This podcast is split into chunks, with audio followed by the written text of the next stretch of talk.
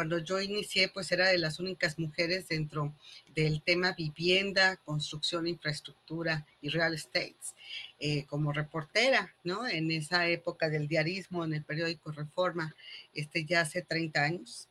Y eh, ahora, pues hay una gran, gran este, cantidad de mujeres reporteras en estas industrias, ¿no? Incluida la industria de la construcción. ¿No?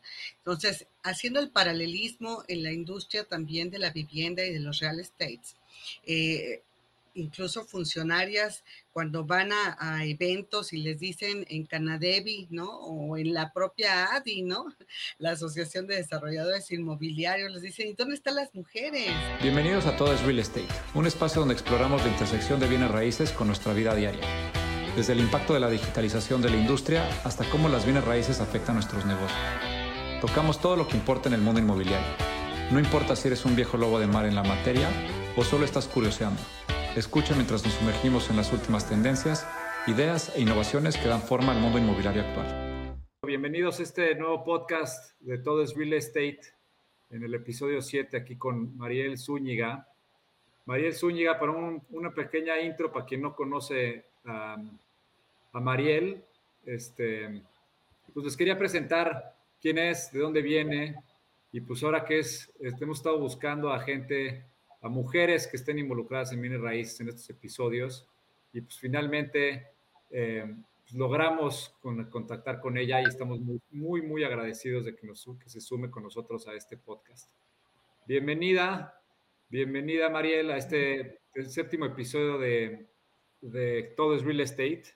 Ella es la directora general de grupo en concreto, un espacio que cuenta con un programa radiofónico con más de 10 años al aire.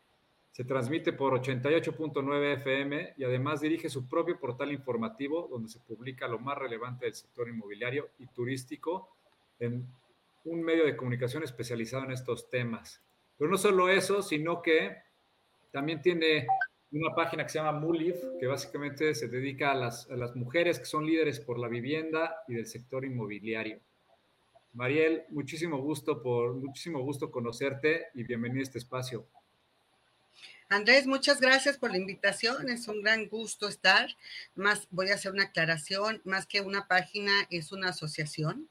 La asociación que ya tiene siete años de mujeres líderes por la vivienda y el sector inmobiliario, que fue eh, pues ahora sí que integrada por las mujeres más destacadas en aquel momento y muchas de las cuales siguen vigentes. Entonces, como directora de la Comisión Nacional de Vivienda, también directora del Centro de Investigación del Hábitat, este, bueno, pues eh, arquitectas, presidentas de colegios de arquitectos que llegaron a ser, después de 70 años, presidentas de colegio de arquitectos, eh, mujeres del mundo financiero, como la única vicepresidenta de un eh, banco en el tema hipotecario, que sería Paulina Prieto en Scotiabank, es también nuestra socia fundadora, igual que de Genworth Financial o de Banregio o de ahora de las PropTech, Morgana, etcétera. Estas mujeres que estaban a lo mejor en otra trinchera hace siete años en el gobierno, que se conectaron también por esta red y que ahora forman parte como grupo o de un sector financiero o bien de las PropTech, como hay el caso. ¿no? De, de, algunas, ahora estaban en la CONAVI, ahora están en el Banco Mundial, este, o en el BID de asesoras, pero todas estas mujeres fundadoras siguen vigentes de una u otra manera dentro de la industria de la vivienda y muy preocupadas por el hábitat y también por el mercado inmobiliario. No, pues increíble. La verdad que, que, un gran mérito a lo que has logrado, este, Mariel, dentro de tu columna en concreto, más todo lo que tienes en Mulif, ya que pues sí hemos visto que es, em, es difícil encontrar a mujeres em, pues dentro de la industria, ¿no? Es, es una industria generalmente por hombres que realmente estamos, queremos modificar, cambiar y obviamente que se vuelva, no es por presumir, pero en, en Ancana es el 58% de la gente que trabaja con nosotros son mujeres y pues la idea es que se mantenga así, sí, la verdad que estamos muy contentos ahorita que hicimos el conteo. muy este, aplaudible. Gracias, Mariel. Y justo pues era muy, mucha de la parte de la porque estamos esta invitación, evidentemente para conocerte y demás, es esta esta carencia de, las mujeres dentro de la industria, que evidentemente queremos que, sean más y que estén involucradas y que tengan voz dentro de, lo que estamos haciendo, no solamente como PropTex, como dijiste, en la industria financiera, hipotecaria, agencias, desarrolladoras, etcétera, ¿no? Así es. No, pues sí, la verdad es con lo que nosotros batallamos eh, yo te puedo decir, haciendo un paralelismo con mi carrera, cuando yo inicié, pues era de las únicas mujeres dentro del tema vivienda, construcción, infraestructura y real estate, eh, como reportera, ¿no? En esa época del diarismo, en el periódico Reforma, este ya hace 30 años. Y eh, ahora, pues hay una gran, gran este, cantidad de mujeres reporteras en estas industrias, ¿no? Incluida la industria de la construcción. ¿No? Entonces, haciendo el paralelismo en la industria también de la vivienda y de los real estates, eh, incluso funcionarias cuando van a, eventos y les dicen en Canadevi, ¿no? O en la propia ADI, ¿no? La Asociación de Desarrolladores Inmobiliarios, les dicen, ¿y dónde están las mujeres, ¿no? Y ves el panel, bueno, ahí hay una, hay dos, ¿no? Bueno, hay mil eh, socios de Canadevi aproximadamente de la, de la Cámara de Desarrollo, Promoción de la Vivienda, y, allí eh, ha habido pues una o, a lo mejor dos mujeres destacadas, ¿no? Que son dueñas de sus desarrolladoras y que han llegado a ser presidenta, no de Canadá Binacional, no lo ha tenido, pero sí de alguna de las delegaciones como Valle de México. Está el caso de Lidia Álvarez, ¿no? De Proxa, que también es nuestra socia de Mulip. Pero bueno, pues ahí está la Joya de, de Derek, Aurora García de León, y son de las únicas mujeres que ves y es por ponerte el ejemplo de uno de las organizaciones importantes representativas de la industria en todo el país. Y así el ADI, ¿no? O sea, pregúntate dónde están. Ha, habido puros presidentes, hombres, ¿no? Eh, de fibras, etcétera, puros hombres inmobiliarios, no hay mujeres. ¿Dónde están las mujeres? Ya están alcanzando ese nivel, ya están avanzando. Todavía no llegan a ser, ¿Cuál es el reto máximo, pues justamente para ti que ha sido, obviamente, el impulsar esta, esta asociación de mujeres? ¿Cuál ha sido tu reto máximo para poder conseguirlas? ¿Por dónde, por dónde empiezas? No, es que ahí estamos. O sea, como dicen, el, la vida es un pañuelo, ¿no? Y la industria también. O sea, nos encontramos en todos lados, en todos los eventos, nos vemos los mismos, los mismos. Son eh, raros, diferentes personajes, nuevos personajes. Eso es novedad. Eh, en realidad nos encontramos todos y las mujeres que están trabajando y que llevan toda una trayectoria, ahí nos vemos. Te digo, nada más cambian eh, a la mejor de trinchera ¿no? Eh, se vuelven ahora, en el caso, por ejemplo, de Paloma Silva, que fue en ese entonces directora de la Comisión Nacional de Vivienda, ahora es consultora del, del BID, ¿no? Está en Washington, D.C. Este, bueno, pero sigue al tanto de cómo va aquí la industria, sigue con nosotros en comunicación, sigue compartiéndonos muchas de las experiencias. Entonces, ¿cuál, es, cuál ha sido el reto? Bueno, pues eh, el decir que, como mujeres, pues también merecemos estar en un escenario más propicio para desarrollarnos, el pedirlo, ¿no? Eh, todas han trabajado, todas hemos trabajado desde donde estamos para lograr una posición, etcétera, ¿no? Imagínate este, la que llegó a ser presidenta del Colegio de Arquitectos después de 70 años.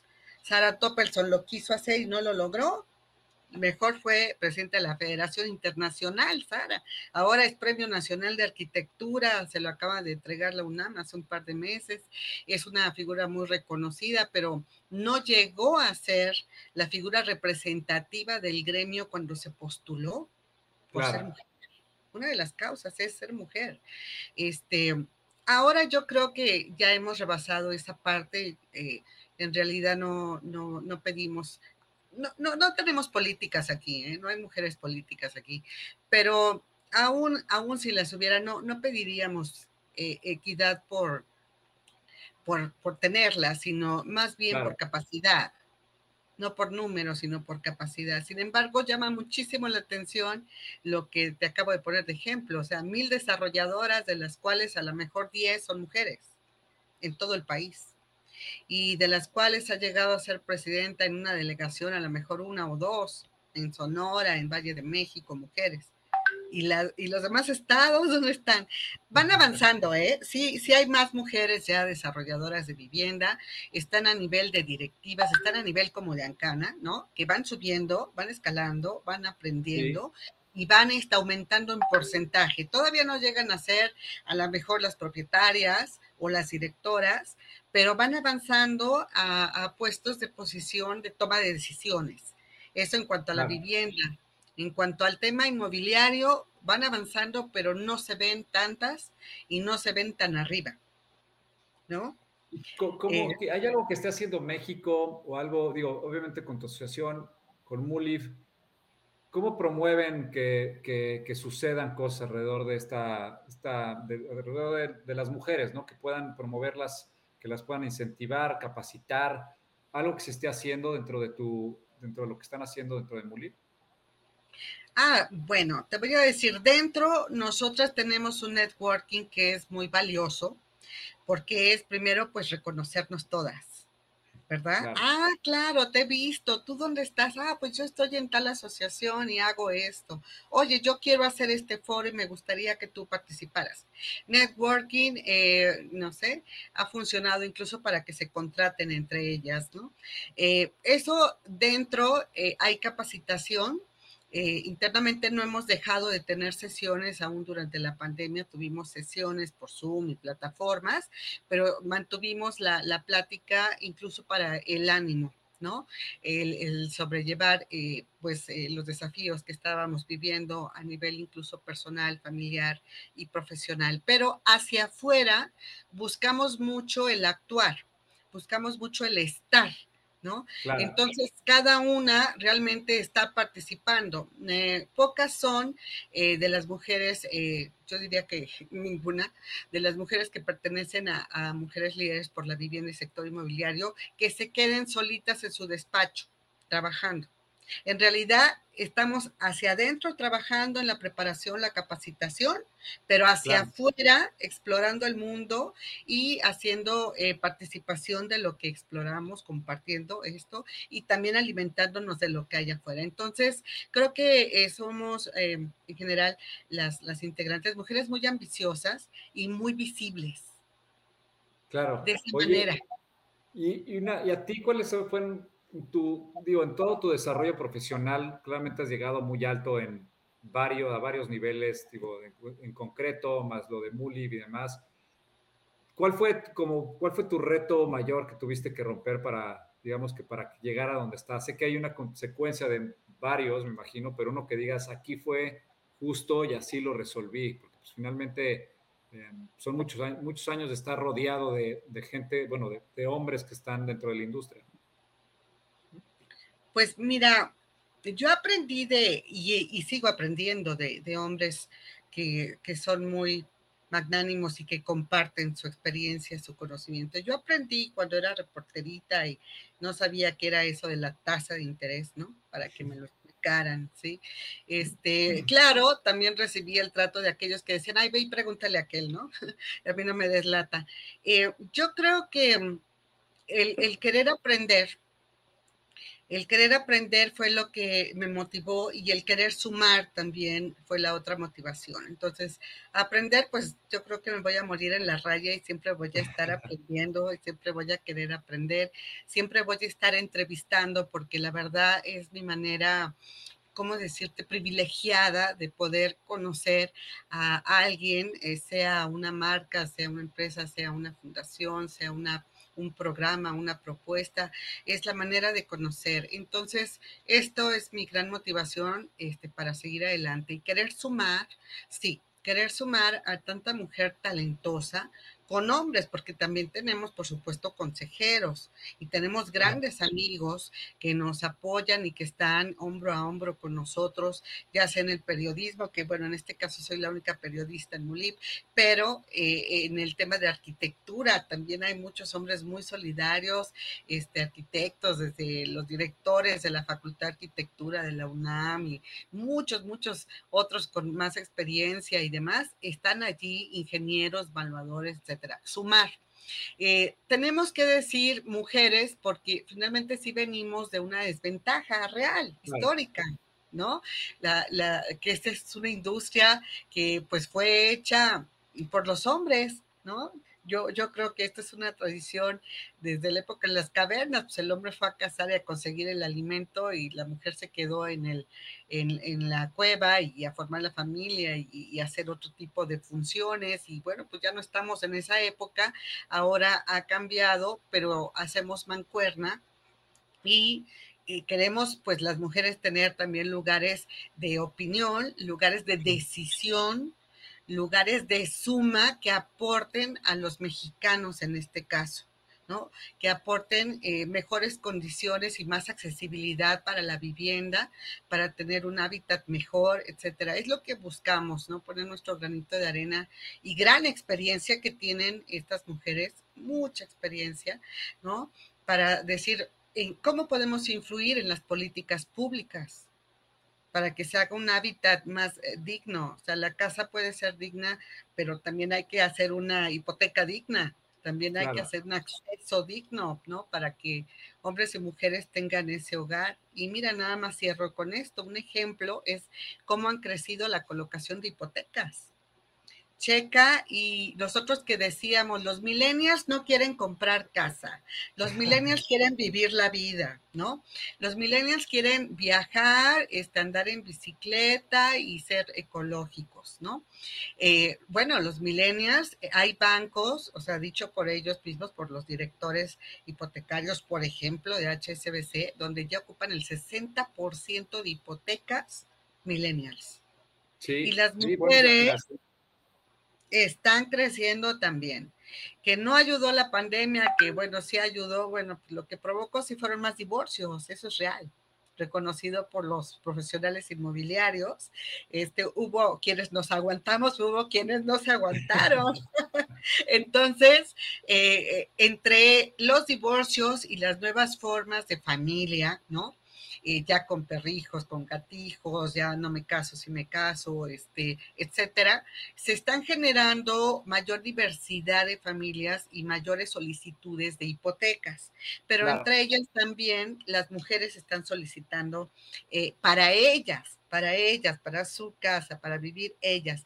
Pueden ser solteras, pueden ser casadas, pueden no ser, pero ya está creciendo también el número de colocación de hipotecas para mujeres.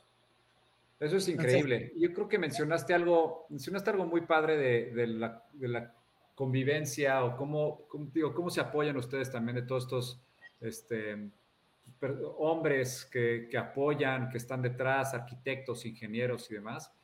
Y me, resuena mucho porque, y dijiste también la parte de aprendizaje, ¿no? Y creo que para mí en, en lo especial o personalmente, pues muchos de los conocimientos que yo tengo de pues también viene raíces, startups, inversiones y demás, pues las investigas, lees un poco, pero al rodearte y, preguntar a gente que es accesible. Después nos, da mucho miedo, este, o nos da pena, o nos, algo nos jala a no, saber eh, platicar con gente y más pidiéndoles como que una especie de mentoría o espacio en su tiempo, 15 minutos, 20 minutos, media hora, y la gente está más que dispuesta, evidentemente topas con algunos con pared, pero evidentemente hay mucha gente que quiere apoyar y que quiere compartir esa sabiduría para que finalmente gente pueda, digo, hombres, mujeres, quien sea, pueda aprender y con eso, pues obviamente mejorar sus procesos y pues las líneas de, aprendizaje siempre son interesantes, ¿no? Te puedes tardar eh, dos años en una maestría, pero pues tal vez si te pones a estudiar y empiezas a platicar con gente y te pones a hacer las cosas, pues esa, esos dos años se pueden reducir a uno, ¿no? Y creo que mucha gente capacitada, en tu caso, María, pues reportera, conoce sobre toda la industria, eh, tienes demasiados datos que la gente, pues si te los pregunta, qué mejor que compartir para que ellos también los puedan usar a, su favor. Justamente esto que me acabas de mencionar de las hipotecas, platiqué, y mencionaste a Morgana también, que fue un, fue un eh, fue Cristian, es Cris Huertas, es, es y justo lo entrevistamos hace un par de semanas, bueno, estuvo con nosotros, y justo comentaba esto, ¿no? Que las hipotecas están creciendo, más mujeres, y resuena mucho porque sí las mujeres siguen trabajando, no pintaban mucho, y creo que ahorita están empezando también a educarse, hay muchos podcasts que la gente empieza a consumir y entiende cómo funcionan, cómo funcionan estas herramientas financieras para hacerte de casa sin tener que pues, pensarle demasiado, ¿no? Porque todo el mundo aprendamos. Claro. No, pues en Morgana está Ana Lucía Pereira como cofundadora que es este, una de nuestras socias este, fundadoras. Y bueno, pues ella es uno de los ejemplos que te comentaba, que estaba en una trinchera y evolucionó a otra, y de hecho ya es la tercera, ¿no? Ella estaba en Sociedad Hipotecaria Federal hace siete años cuando surge MULIF. Eh, luego es reclutada por Paulina Prieto de Scotiabank, que también es socia fundadora de ¿no?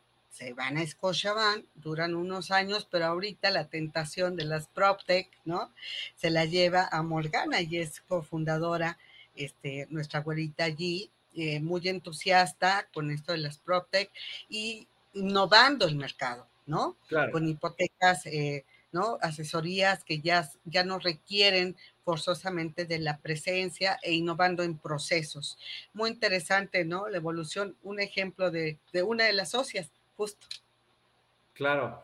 Oye, y un poco cambiando digo, tu especialidad como reportera, em, ahorita justo mencionas PropTech y mencionas, y mencionas toda parte de innovación, y, claramente hay un reto para, para, yo creo que transparentar a mucha gente cómo funciona, ¿no? Y creo que mucho de lo que hemos visto es, em, pues México tarda de cierta forma eh, más en adaptar tecnologías porque pues, estamos acostumbrados, no estamos tan acostumbrados a las redes y obviamente a las páginas y ahí vamos, estamos consumiendo más y ahorita con la pandemia creo que fue eh, pues, algo completamente inédito que crecieron las ventas en internet pues arriba de 50% y la, la, ¿cómo se llama? La, la generación de interés a través de compras en internet creció muchísimo en la pandemia, pero creo que al final justo los medios de comunicación y más los especializados como los tuyos, que tus columnas son increíbles, que llaman mucho la atención, tienen mucha información.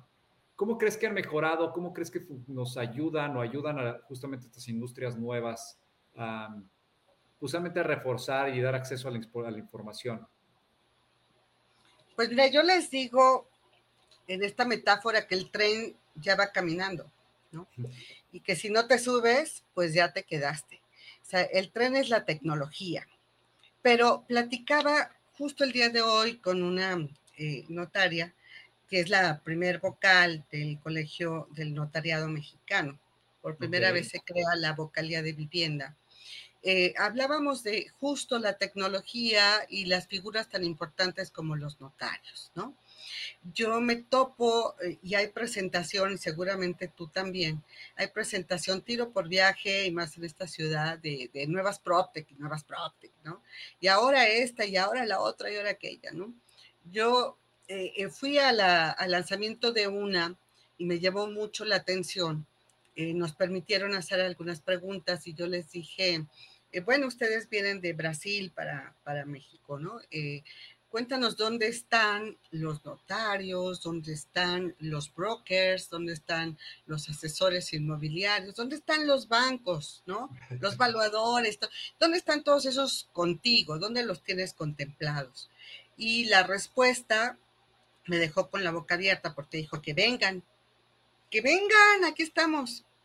Claro. O sea, me habla de una total improvisación y una falta de reconocimiento de todos esos em, profesionales dentro de su cadena de valor, ¿no? Y esto me alerta a que justamente la, la tecnología es necesaria, como te digo, o sea, el tren ahí va, te subas o no. Si no te subiste, te lo perdiste y tienes el gran riesgo de desaparecer, de que tu empresa, de que tu marca, este, de que no vendas, desaparezcas.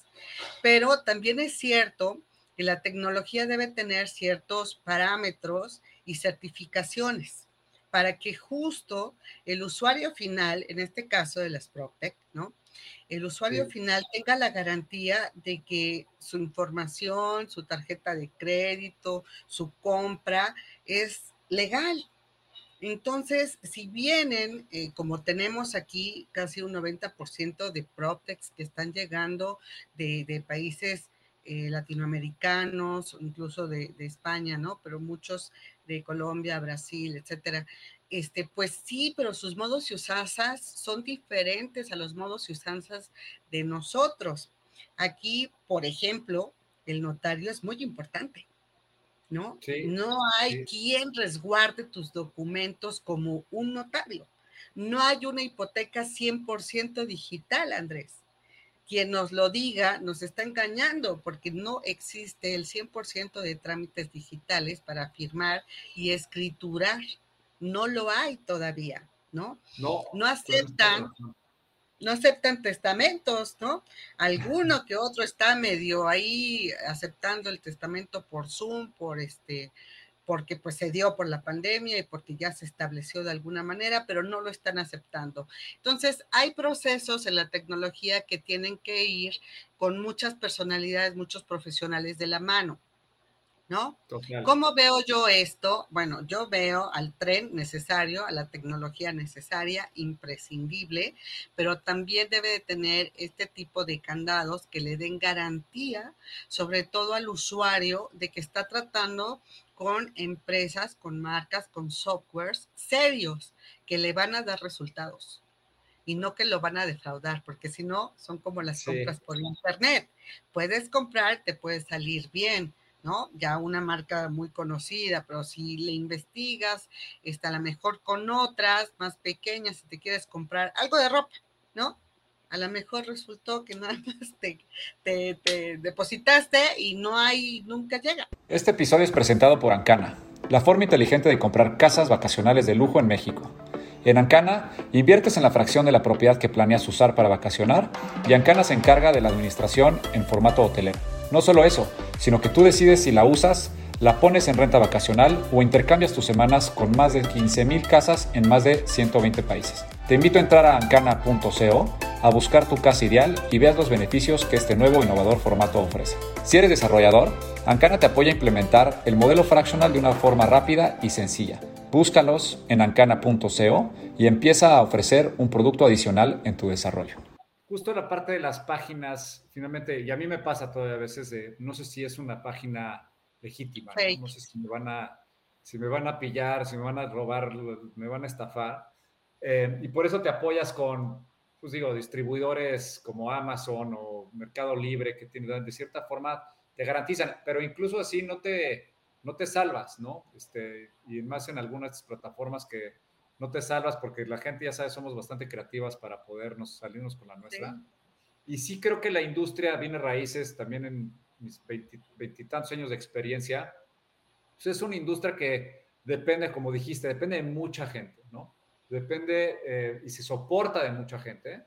Y finalmente, em, eso es lo que creo que las PropTechs en algunos casos tratan, no de suplir, pero de eficientar procesos, ¿no? Para mí, por ejemplo, la parte notarial es, es, crucial, ¿no? Es el notario que es el que te dice cuánto tienes que pagar de ISR, cuánto se tiene que pagar de impuestos, te hace la retención de impuestos, te hace el cálculo, etcétera, ¿no? Pero hay otras cosas que también digo, ¿por qué no se podría manejar de una forma tecnológica todo, todo lo que hace el notario, ¿no? Obviamente el notario lo valida y se sube, ¿no? A, estos, a estas herramientas, pero que finalmente eh, los procesos que después son muy cansados o tediosos, eh, por ejemplo, las firmas, que se pueden hacer firmas digitales, que las escrituras, el registro público te lo pudiera tomar eh, pues, en digital, porque finalmente pues, el papel se está volviendo obsoleto, ¿no? Y seguimos imprimiendo papel. Y yo sé que todas las hojas de los notarios obviamente tienen una validez, tienen su sello, son irreplicables, etcétera, y eso tiene una validez enorme, ¿no? Pero finalmente también eh, podríamos hacer cosas eficientes. ¿Para qué? Para que los cierres sean más rápidos, para que tengan la misma certeza legal, para que no tengan que viajar a la Ciudad de México para firmar, entonces las, las, firmas se puedan hacer más eh, eficientes, etcétera. Y creo que tienes toda la razón donde las PropTech se tienen que apoyar, tienen que ver el valor, y hay mucha gente que, pues, tratando de innovar, de innovar de una forma que va mucho más allá de lo que existe, se salta un paso sin entenderlo, ¿no? Como dijiste, los agentes, los, este, los notarios, evaluadores, eh, y finalmente topas con una pared y dices, uff, es que esta no me la puedo evitar. o sea, notario, no hay forma donde me la pueda evitar, tiene que firmar el banco y el banco confía en el notario, si no es con su notario, ni te deja firmar y temas así, ¿no? Sí, déjame comentarte algo. Los notarios están trabajando en esta parte de la firma digital certificada. Está muy interesante porque los que llevan la vanguardia en esto son el Colegio de Ciudad de México de notarios de Ciudad de México. Son como los que van adelante, adelante. Ya después le seguirá Estado de México y después los que quieran. Eso es este, lo, bueno y lo malo de, la democracia este, y también de la, de la, autonomía que tiene cada Estado, porque ya cada colegio puede elegir hacerlo o no hacerlo. Pero el, el, Colegio Nacional, ¿no? el del notariado, sí está apoyando este tema de esta firma digital. Eh, le llaman eh, constancia digital. Eh, el tema es, como yo lo entiendo, tiene lógica, o sea, sí hay que ahorrar papel y todo, pero finalmente los notarios te hacen algo más que cálculos, resguardan tu patrimonio y tienen esta firma tuya. Entonces, ellos lo que van a promover es que sea una primera entrevista presencial, tú con el notario, etcétera, este, te capta todos tus biométricos, ¿no? Tu firma. Claro. Sí. Y después de ahí, después de ahí, ya puedes hacer todos los trámites vía digital. Ya no tienes que estar yendo con el notario cada vez. ¿Entiendes? Entonces, esto me parece bien, ¿no? Ok, una primera entrevista que constate que sí eres Andrés Barrios, ¿no? Sí, sí. Que esta sí es tu firma, que no te la pueden falsificar y después este, andar donando tu patrimonio a otras personas, ¿no? Que estás haciendo tu testamento, que estás haciendo los trámites que tengas que hacer, ¿no? Y que sí eres tú y que sí es tu firma y que sí, ¿no? Respaldan esto. Entonces, me parece lógico, están caminando con una nueva plataforma, eh, la cual les están criticando porque dicen, ya hay plataformas, ¿por qué no usas una de las que ya existen? Bueno, pues ellos tienen sus argumentos y dicen, porque esto debe ser sumamente resguardado, ¿no? Es la personalidad, es el patrimonio, es la vida de una persona, entonces no puedo compartirlo en cualquier plataforma que ya existe. Ok. En lo que se van arreglando, en lo que se van poniendo de acuerdo, ellos sí están construyendo esta plataforma y esta firma digital, entonces ya van avanzando. Está bien. Ahora, tenían más funciones antes y podían hacerte hasta el registro público. Fíjate, yo me acuerdo, cuando en concreto surge, hace 18 años, el notario de aquel entonces era uno de los jóvenes notarios de vanguardia y me hizo todo el trámite en un fast track y me hizo el registro público de la propiedad y me hizo el alta en el SAT, me hizo todo en una visita, Andrés. Y ahora los restringieron y ahora ya no pueden hacer ellos ese trámite. ya no, ya lo tienes que hacer tú, tu nueva empresa, lo debes hacer tú, tú dar de alta en el SAT, tú ver el registro público, tú ver lo del registro comercial, del comercio, tú ver, dices, a ver, o sea, pues no que íbamos avanzando, ¿no?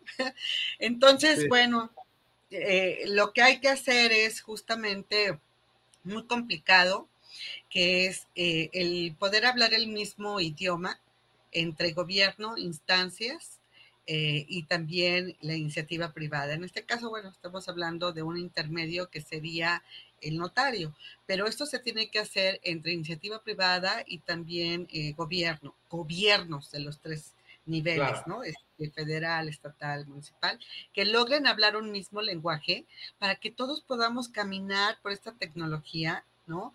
Facilitando, eficientando procesos, ahorrando tiempo, dinero y esfuerzo.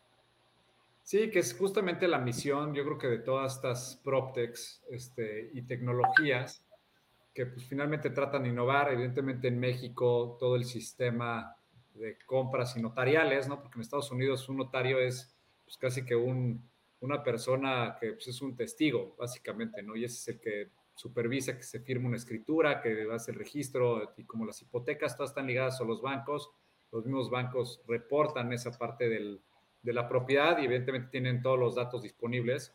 Y aquí en México, pues también saber ese tema de evaluación, que creo que podría ser, digo, que la gente ya lo está haciendo, em, que finalmente tienen actualizadas, pues cada esquina cuánto vale, cuál es la actualización del precio de mercado, etcétera, que aquí vamos bastante más retrasados y sí, yo creo que con estas PropTechs em, que pudieran apoyar justamente a los notarios, yo creo que habría, dijo, decenas de PropTechs que estarían dispuestas a apoyar para poner de, para apoyar a los notarios y que saquen una tecnología donde sea, como dices, resguardando esta seguridad patrimonial a los, eh, a los compradores o a los, a los dueños, pero por otra parte también beneficiando a las PropTechs para que todos los procesos a la hora de conectar del que vende o del que tiene esa plataforma de tecnología, conecte con la parte notarial y se, y se hablen entre ellas, ¿no? Para que sea un estándar que sea un estándar o una conectividad a través de APIs, que son las, este, las conexiones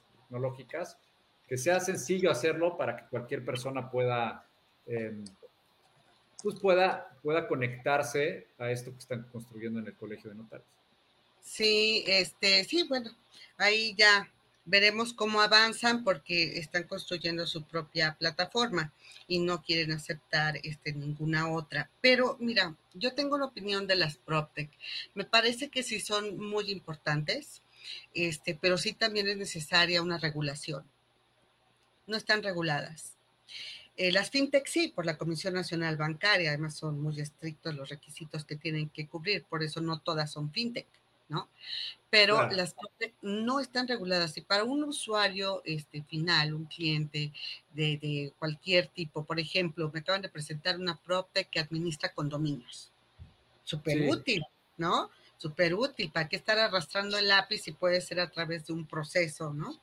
Este, y bueno, pues ya cualquiera de los inquilinos puede hacerse cargo o bien la empresa se lo facilita. Pero eh, lo que hablábamos, ¿cómo puede tener la certeza el usuario final de que esa PropTech sí le va a dar resultados, sí le va a responder, sí le va a dar eh, eh, pues el producto final que, que está comprando? Porque también hay PropTech fakes también hay como las páginas fakes, ¿no? También hay este, aquellas que, pues no funcionan, ¿no? Y, hay muchos usuarios y como hay ya tantas, tantas, la verdad, este, es muy fácil como caer para quien no conoce, ¿no? De los servicios y solamente está buscando en el Internet.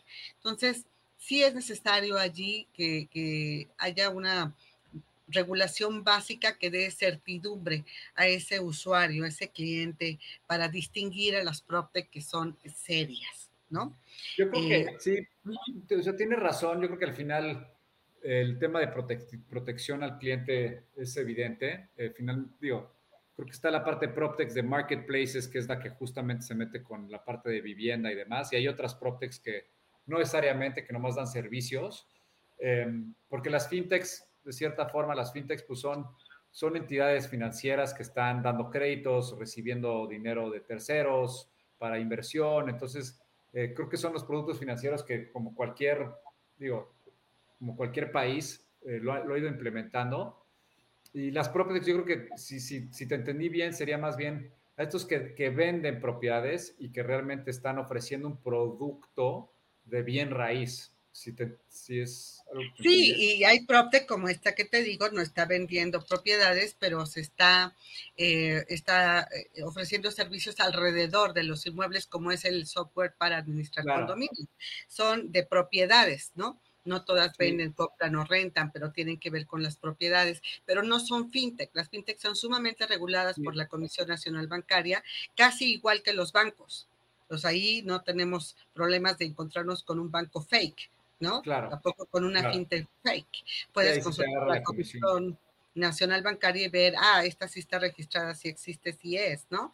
El ULA, la ABC, ah, sí, es un banco nuevo, y, ok. Pero PropTech pululan, pululan. Entonces, este sí se me hace importante que un usuario tenga la certidumbre de que esa PropTech existe, le va a dar el servicio, tiene una garantía, porque hasta ahorita cualquier entidad que pueda intervenir es únicamente Profeco. Y tú sabes que Profeco no tiene una función de, sancionadora, no es autoridad de sanción, es moderadora a ver, Andrés, pues respóndele a Mariel, ¿no? No seas mala onda, este, ¿no? Dale resultados, este, bueno, pues ya págale, ¿no? Bueno, ¿qué, ¿cuánto le quieres pagar? ¿Me entiendes? O sea, no es realmente lo que necesita el, el usuario final. Entonces, sí son necesarias las PropTech, sí son necesarias las FinTech, sí son necesarias las SOFONES, eh, otras entidades financieras. ¿Por qué? Porque eh, los bancos dan créditos, pero los dan como muy encaminados a cierto perfil, de clase media hacia arriba, de los que van a comprar vivienda media hacia arriba, de un millón para arriba. A algunos les prestan a los de menos de un millón, algunos, pero en realidad no es su foco, ¿no? Entonces, estas otras entidades, ¿no? Eh, sí, sí pues a lo mejor eh, está un poco más cara, más alta la tasa, pero sí le dan crédito, ¿no? A Juanita que quiere una casa de 350 mil pesos, ¿verdad? Claro. Sí, y lo necesita. Entonces, en México el dicho dice, ¿cuál es el mejor crédito? Pues el que te dan.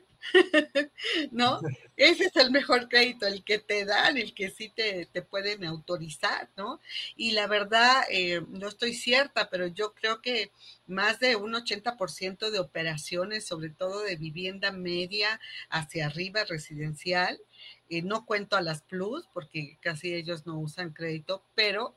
Eh, están, están basadas en el crédito, estas, estas compras, estas transacciones. Entonces sí necesitamos el crédito. Sí, yo estoy de acuerdo. Creo que sí debe haber ahí un, tiene que haber alguna de regulación para que pues, finalmente sepan todos que están construyendo y que estén dentro de cierto marco legal o por lo menos se hagan responsables por lo que están entregando y así también dar confianza al consumidor, ¿no? Que creo que finalmente es la, el objetivo de todos y que todos pasamos por ahí, es en la educación al cliente de que pues, finalmente una de estas plataformas te va a dar las mismas garantías que si lo haces tú de forma independiente, ¿no? Este, Oye, te quería preguntar un poco de tu opinión ahorita, ¿cuáles son las oportunidades más destacadas, tú crees que en el, en el mercado actual, en términos de, infraestructura y bienes raíces en México? ¿Cómo, ¿Cómo, lo has visto? ¿Qué es lo que has tú em, encontrado actualmente, digo, a través de Mulib y todo tu, y, tu campaña periodista?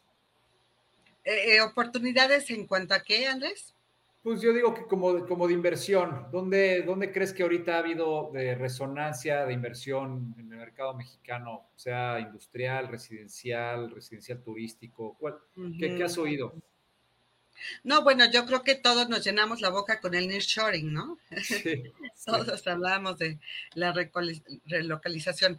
El nearshoring está jalando tanto que ya hay algunas vivienderas que están mudándose de profesión. ¿No? Porque hay una crisis en la industria de la vivienda debido a, todo el tema de la inflación y la escasez de algunos materiales y hasta escasez de mano de obra en algunas regiones, como se puede entender en el sureste por el tren Maya, ¿no? Entonces, eh, el nearshoring que ha sido eh, pues no de ahora, sino que ha, venido funcionando mucho y que ahorita se presenta una coyuntura especial que lo puede potencializar. Eh, se ha registrado pues en el norte del país, ¿no? Yo he ido de, no sé, de fines del año pasado para este año, principios, he ido pues más de tres veces a Ciudad Juárez, por ejemplo, ¿no? Eh, y, con una sola empresa que hizo crecer una fase más que no tenía contemplada un nuevo parque industrial, ¿sí? O sea, de ese tamaño. Eh, de construir otro parque que no lo tenía considerado, eh, considerado el año pasado, pero que ya este, surgió la oportunidad y lo va a hacer. Este, en, en Apodaca, ¿no? También en Nuevo León y por supuesto en Tijuana, ¿no? Pero se están sumando las zonas del Bajío, que también es eh, tradicional, y quieren empujar mucho, eh, desde, yo diría, desde arriba, quieren empujar la zona sureste para el tema industrial, pero no jala porque es diferente el mercado. Eh, lo que están mirando hacia, hacia dónde exportar, producir y, llevar es el norte del país hacia Norteamérica o bien traspasar el charco, el océano, ¿no? Europa, Asia, etcétera, que les queda más por el lado norte que por el lado sur de nuestra república. Entonces, eh, pues lo quieren empujar, pero no, no está, está, al menos no está despuntando ahorita.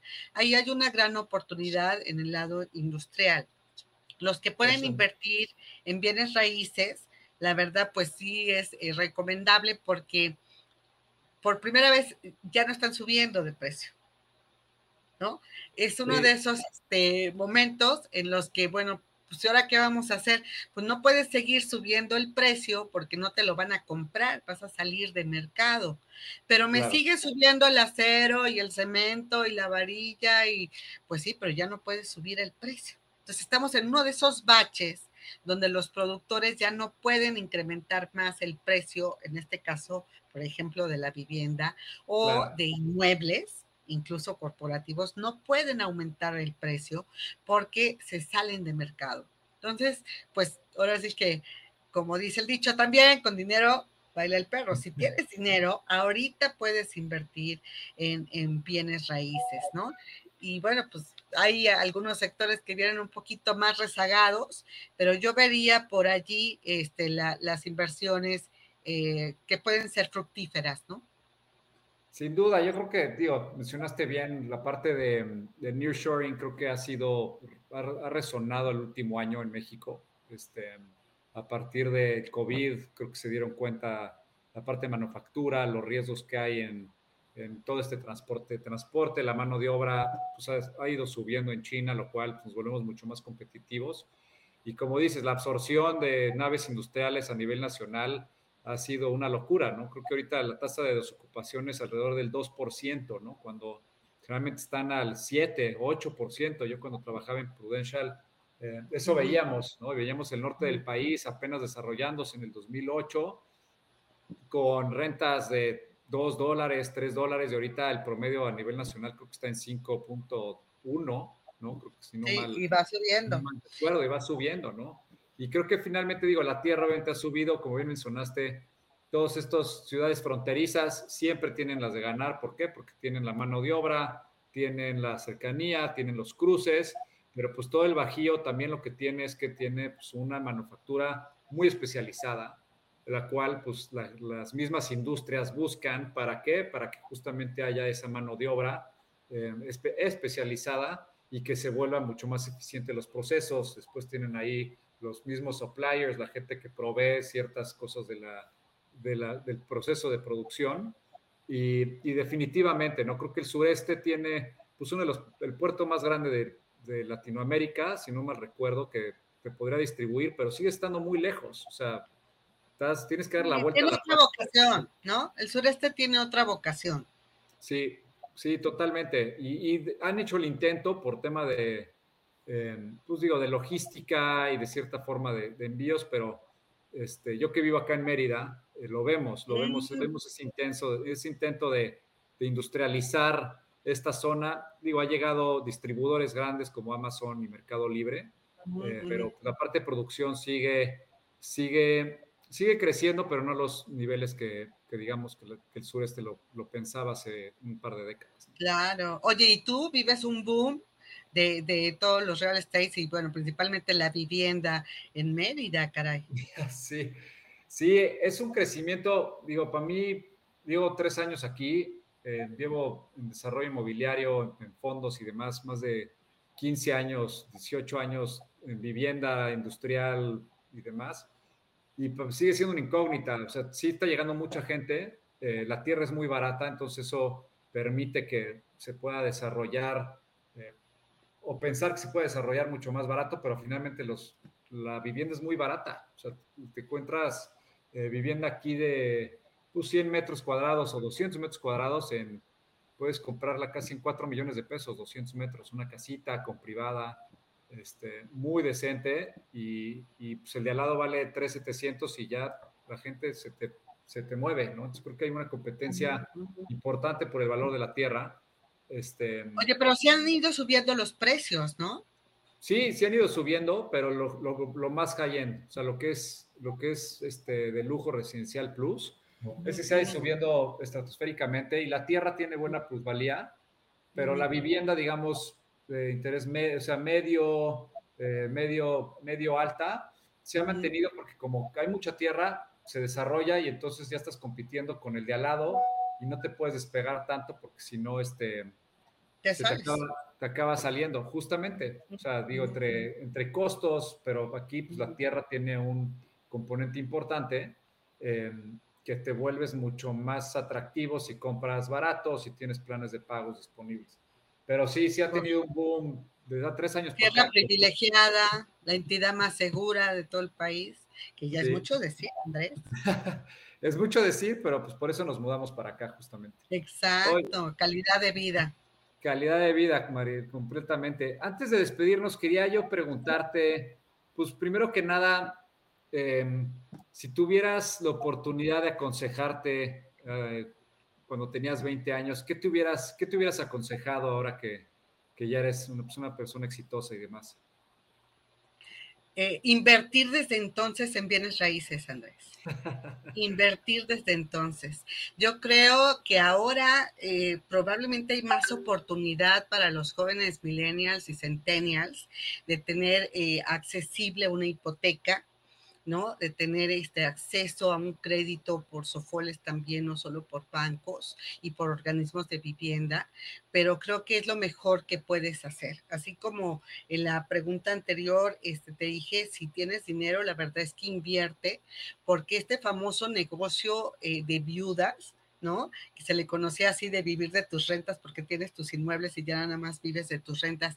La verdad es que hay algunos muy listos que sí han invertido eh, de la pandemia para acá, yo he visto, han comprado, este, rentan esas, este, departamentos, esas, sobre todo, ¿no? En la Ciudad de México, sobre todo departamentos, no, no hay tanto ya casas, pero los rentan y de verdad que puedes este, tener eh, rentas muy jugosas, un gran negocio, puede ser... Eh, pues realmente tu modus vivendi. Entonces, tener tu patrimonio de muy joven y apostarle como le hacemos los mexicanos en especial a tener ese patrimonio, me parece que es algo de lo mejor que puedes hacer en tu vida. Así que si algo, este, no se puede regresar al tiempo, ¿verdad? Pero si yo regresara a los 20 años, yo invertiría desde entonces en comprar lo que podía estar a mi medida, un departamento, ¿no? Hubiera, este, ido, ido creciendo, a lo mejor en otro negocio paralelo. Justo, y yo creo que digo, es algo muy importante y afortunadamente tenemos justamente estas fintechs que son crowdfundings que se especializan en bienes raíces, que también te genera este patrimonio de rentas, estás invirtiendo también validado y respaldado por una empresa como esta, está Creek, está 100 ladrillos y hay un par más que también puedes tú meter desde creo que mil pesos y vas generando, ¿no? Ya tampoco solamente es para la gente que tiene esa lana o que tiene lana para hipoteca. Este, incluso nosotros en Ancana, pues vendemos propiedades y la puedes comprar una propiedad en vacación, vacacional en fracciones, ¿no? Donde te garantizamos. Fracciones. Entonces, justo ya se fraccionan y pues tienes acceso a estas viviendas y a partir de esto, como bien dijiste, la puedes tú rentar, la puedes usar. Y digo, en crowdfunding nomás te genera rentas o rentas y patrimonio, un flujo adicional de inversión que antes no teníamos, ¿no? Yo creo que tienes toda la razón. O sea, yo hace 20 años si hubiera tenido esta, estas plataformas para invertir montos chicos, ya que pues tal vez no me alcanzaba, pues tienes una renta, renta recurrente y la vuelves a reinvertir y todo eso pues te empieza a generar todo este interés compuesto que es, pues digamos que em, la regla básica para llegar a independencia económica, ¿no? Sí, sí, sí. Fíjate, ya, ya nada más este, me despido con esta. Eh, una de las PropTech que lanzaron hace mm, unos cuantos meses apenas desde aquí, desde Torre BBVA, justo está mm, presentando un modelo de negocio de venta de propiedades fraccionarias, pero no son para vivir. Me gustó mucho porque ellos se quedan como administradores, la rentan y a ti te pagan la inversión que hiciste de esa fracción que más o menos es del 25% en cuatro años con cincuenta y tantos por ciento de utilidad. Fíjate, es un modelo bien interesante y me hace sentido porque, digo, probablemente lo, lo, llevan a cabo también en otras entidades, pero me hace mucho sentido aquí porque no es lo mismo invertir 120 mil pesos, 100 mil pesos que 3 millones. Claro, totalmente. Entonces, esto es más fácil de invertir, ah, ¿no? Eh, cualquier persona que ya es productiva tiene un ingreso, es más fácil poder invertir esa cantidad. Imagínate, o sea, en cuatro años la rentaron y te dan a ti tu inversión más cincuenta y tantos por ciento de utilidad. Es un buen negocio. Y es, una propia. Claro, nosotros hacemos eso y este, en casas vacacionales, donde también se pone en renta vacacional, y te generamos esos rendimientos obviamente son tickets más altos porque aquí sí es un enfoque, es un enfoque de uso, pero realmente de uso y renta y, y, demás, intercambios de semanas, donde sí creo que tienes esta flexibilidad, ¿no? Entonces creo que a la parte de inversión, hay mucha gente que quiere su casa vacacional, pero pues el dolor de cabeza, como decías, la administración es un desastre, este, te tienes que estar preocupando, la renta, aquí la cobranza, la parte de impuestos, y pues en Ancana y la misma empresa, ¿cómo me dijiste cómo se llamaba? No, no dije, pero se llama Kire, con K. Ah, mira, ellos hacen algo similar, donde es el enfoque, es la parte de inversión, ¿no? Y creo que esas, esas oportunidades solamente se, se permiten a través de estas estructuras y Proptex, que te, te, permiten justamente incrementar tu patrimonio y tener un bien raíz que tiene la plusvalía, tanto la plusvalía como los rendimientos si quisiera rentarla todo el tiempo. Sí, ahí está la moraleja, ¿no? Los bienes raíces son una buena inversión. Totalmente. Oye, Mariel, y la última pregunta, ¿qué libro nos recomendarías aquí para el público? Híjole, pues depende cuál, cuál sea tu tendencia, porque te puedo... Te, este... te ha gustado últimamente? Ahora sí que... Sí, porque estoy, estoy leyendo algo de, de, Denise Dresser que tiene mucho que ver con el tema político y con este, el desafortunado modus político de sobrevivir, ¿no? Este, pero podemos irnos a temas este, más, más agradables. ¿no? Este, depende de lo que te guste. Te puedo recomendar desde la filosofía que para algunos puede ser barata de tus zonas erróneas, pero que sirve mucho para identificar, ¿no? Este, dónde estás tú sentado y qué superar para poder eh, lograr, ¿no? Lo que tú quieres ser sea lo que, lo que quieras, ¿no? Sea lo que quieras eh, de ser. Estoy leyendo también algo que se llama una novela El Canalla, ¿no? Eh, que, también puede ser interesante, a veces un poco frustrante, ¿no? Porque este, dices, no, de verdad que si hay canallas, sí, sí. Este, ¿Cómo puede haber? Sí, sí los hay, hay que, hay que aprender de, ellos, ¿no? Pero bueno, este, depende de lo que quieras ver. Yo creo que ahorita hay bastante, bastante que ver eh, con el tema de, de política y vamos a meternos más en la política. Así que una Denise Dressel para darnos una, una probadita de cómo vienen las elecciones y de dónde venimos desde Casa Blanca y demás, este, valdría la pena echarse un clavado allí con esta importante politóloga. No, pues mil gracias, Mariel. Y antes de irnos, digo, más que nada agradecerte. Gran episodio, este, valoramos mucho toda tu, toda tu comunicación, valoramos lo que haces, encantados de platicar con una mujer en la industria. Y también a todos nuestros radioescuchas, bueno, ya no sé ni cómo decirles, podcast escuchas y demás. Seguidores. seguidores. Que cualquier pregunta que tengan, por favor, dejen los comentarios ahí en, en, Spotify, en, en, YouTube, para que también se los podamos contestar de esta conversación tan increíble que tuvimos con Mariel. Mariel, mil gracias por tu tiempo, eh, lo disfrutamos muchísimo, te agradezco, te agradecemos mucho compartir este espacio eh, y encantado de, encantado de platicar contigo. No, yo muy agradecida, la pasé muy a gusto, este, de verdad, muchas gracias de, poder este, platicar, externar un poquito de, la experiencia y de las vivencias con alguien que también conoce, que se ve que le apasiona el sector. Andrés, un gustazo, muchos saludos a todos los seguidores y pues esperamos si hay comentarios, si hay preguntas, si hay recomendaciones, ¿verdad? Con mucho gusto, aquí seguimos. Seguro. Oye, ¿dónde te pueden encontrar, Mariel, antes que te vayas para que te ah, puedan ah, claro. Eh, en el Twitter estoy en arroba Mariel Zúñiga con Z, N, guion bajo. Así me, encuentran en el Twitter y bueno, pues ahora sí que escríbanme, yo siempre contesto. Y búsquela en, en, concreto, tiene, una, tiene sus propias notas increíbles donde te puedes digerir todo lo que está pasando en México, hablar más del nearshoring, las bienes raíces, pros, cons, ahora, sí que absolutamente. Los nuevos créditos, ya vienen los de nuevo los créditos para extranjeros, Andrés. Eso está increíble, esto increíble.